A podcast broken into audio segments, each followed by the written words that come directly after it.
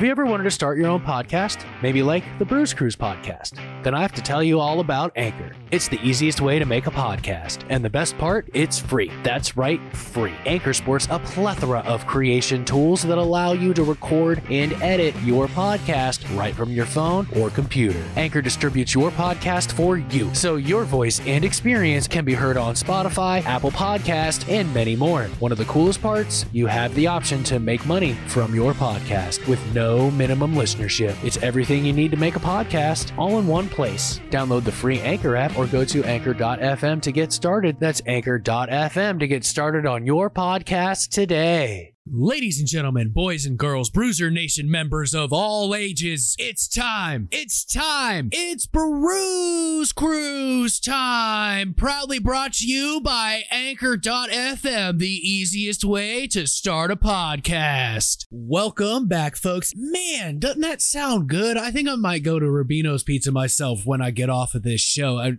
just to mention, they are open during lunch and their subs are fantastic. That's the only time you can get them. So make sure you head over to 2643 East Main Street, Bexley, Ohio, and get yourself some of that Rubino's pizza because it's so good, you'll come get it. And now we look at Chris Jericho versus Bill Goldberg. Bad Blood 2003. Yes, folks, it's 2020. This thing was dang near 17 years ago, but I've been watching wrestling for quite some time. And the thing that really sticks out to me about this is Chris Jericho not only carried this matchup, but he carried the entire feud.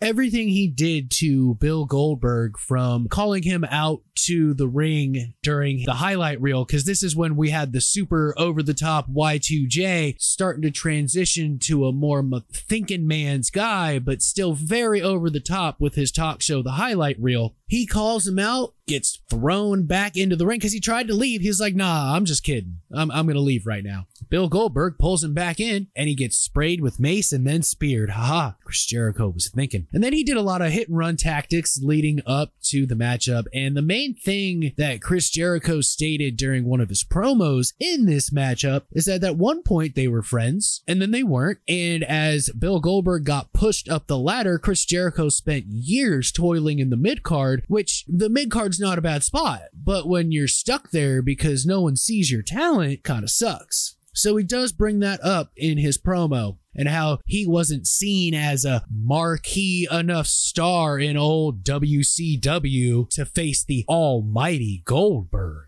So then we come to the matchup, Bad Blood 2003. Kinda typical Goldberg, like Jericho went right at him. Testament to Jericho, he go right at that big man. It was kind of boring when Goldberg was in control. Typical punch kicks. Jericho comes back a little. Gorilla press. It didn't really get interesting until Bill Goldberg attempted to spear Chris Jericho through the barricade. However, he missed and went through the barricade because Jericho dodged out of the way. After that, the match got interesting, and I will say that that's probably the best I've ever seen Bill Goldberg sell ever. Like, he didn't use that arm until like the last couple minutes to do his typical thing, probably the last minute, but I will give him props for that. But the talent of Chris Jericho was on full display in this matchup. And even though he lost, and let's face it, folks, it's wrestling. So it's about what you do in that ring that leads to the loss and the story that you tell. And Chris Jericho told a great story about how no matter what, even if you're only 230, you can still take on a giant guy. You just got to use your brain too.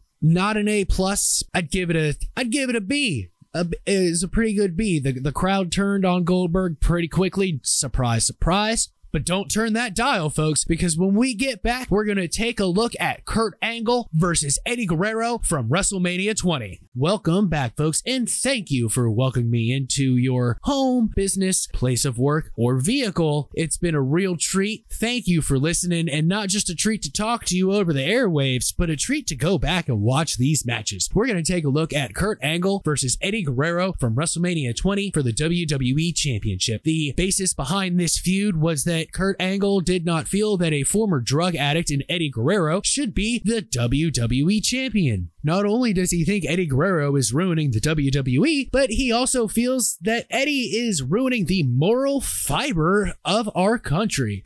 pretty scathing promo work from Kurt Angle. It was a treat to go back and watch this one. This matchup at WrestleMania 20 was really, if you want to be a pro wrestler, this match should be on your radar. You should watch this. They really did a great job pacing their matchup because of the time they had and starting with chain wrestling, moving to a few big spots. Then the higher impact moves come and then the finish. And Kurt Angle and Eddie Guerrero did a really good job of that. The beginning was great. Eddie was able to kind of hang with Kurt Angle, an Olympic gold medalist can truly wrestle. And this is the time where Eddie was Latino He lies, he cheats, he steals, man. And that and that gimmick was fantastic. And you could tell he had such a good time with that gimmick. It wasn't just a phrase. It it mattered when Eddie said that. He made that a true part of his gimmick. And Kurt Angle was Kurt Angle's the heel, trying to viciously take the title from the lovable champion Eddie Guerrero. And the key to this is there were also a few payoffs in the middle of this match. There were times that Eddie went for the three amigos, which for if those of you don't know, it was a triple vertical suplex. He was able to eventually pull this off, which is psychologically a good thing. You tease things, just like in radio and TV. In wrestling, you tease things as well. So they kind of forget about it for a second. And then, oh, yeah. And also, they were teasing Olympic slams. This matchup was a real testament to how devoted these two were to their actual characters. The finish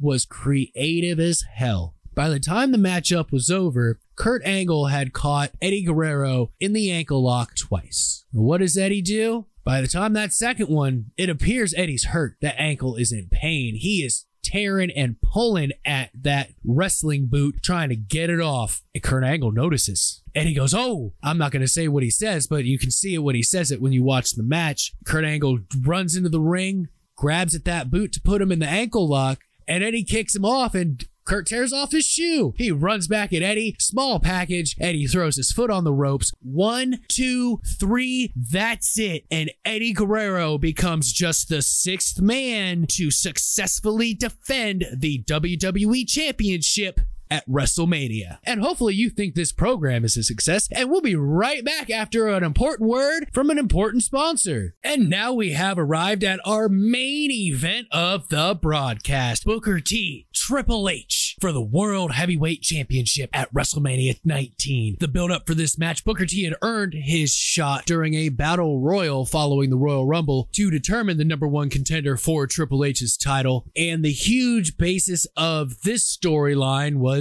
Triple H did not feel that someone like Booker T being formerly incarcerated, this is one of the better matchups that you look at when, especially between these two. This is definitely one of the hidden gem matchups that we forget about because so many of us wrestling fans were so pissed when Triple H got the one, two, three over Booker T. We all thought he was. I know I thought he was ready. I wanted Booker T to take that championship. And honestly, yes, at the end of the day, it's wrestling, it's predetermined. And now that I'm older and have experienced a lot more, even Jericho says it the title's just a prop a lot of people say, oh, Triple H pulled out the golden shovel and buried Booker T. Go back and watch that match, guys, because I tell you what, Triple H might have won. He might have pulled some strings backstage to be able to retain his World Heavyweight Championship. I don't know. There's always been rumors of that. He put Booker T kind of over. Those two beat the living tar out of each other. And psychologically, when you look at the match, JR made it very clear when Triple H does the Indian Deathlock about midway through to Booker T, which is a very rarely seen move. He claimed he hadn't seen it in 10 years. I'm inclined to believe good old JR. You don't do moves like that to guys you don't respect. You don't do that to guys you're not trying to like make big. That's a big deal. Triple H, the game during his evolution run, pulling out new moves because psychologically he knew he needed something different to give him the win at WrestleMania, which ultimately does give him the win. The Indian Deathlock is applied for quite some time, and Triple H does continue the damage on the leg of Booker T. Booker T does pull off his flipping leg drop, which was amazing, and I miss seeing all the time, and he got a holy crap chant out of it. So way to go, Booker T. And it was very well put put together. Booker T had it won, but classic Ric Flair throws Triple H's foot on the ropes right after the flipping leg drop off the top rope, breaking up the pinfall. And shortly thereafter, Booker T tries to make a run against the ropes and just crumbles due to all the damage his knee has taken. And that's the only opening that the game Triple H needs. Triple H grabs Booker T, hits that pedigree. One, two, three. Ding, ding, ding. Triple H retains the World Heavyweight Championship at WrestleMania. And another really hidden gem about this matchup good old JR and Jerry the King Lawler, they were in prime form during this match. They were really going at each other at the commentaries table. You know, the King was being his usual hot take, awful things he would say in self, and JR, basically by the end of the match, had had enough of it. He like yelled at him, but it was great, folks. And I tell you what, that's another one. You need to go back and you should watch that. If you love wrestling, go back and watch it. If you want to be a wrestler, go back and watch it because there are some very important tidbits in that matchup. And I have another tidbit for you. Tune in next week where we'll get another balanced breakfast of professional wrestling when we look at three matchups between Chris Jericho and Shawn Michaels. First, from WrestleMania 19. Then we'll take a look at Unforgiven in an Anything Goes match. And then the main event of the broadcast will be the classic matchup between Chris Jericho and Shawn Michaels in a ladder match at No Mercy 2008 for the World Heavyweight Championship.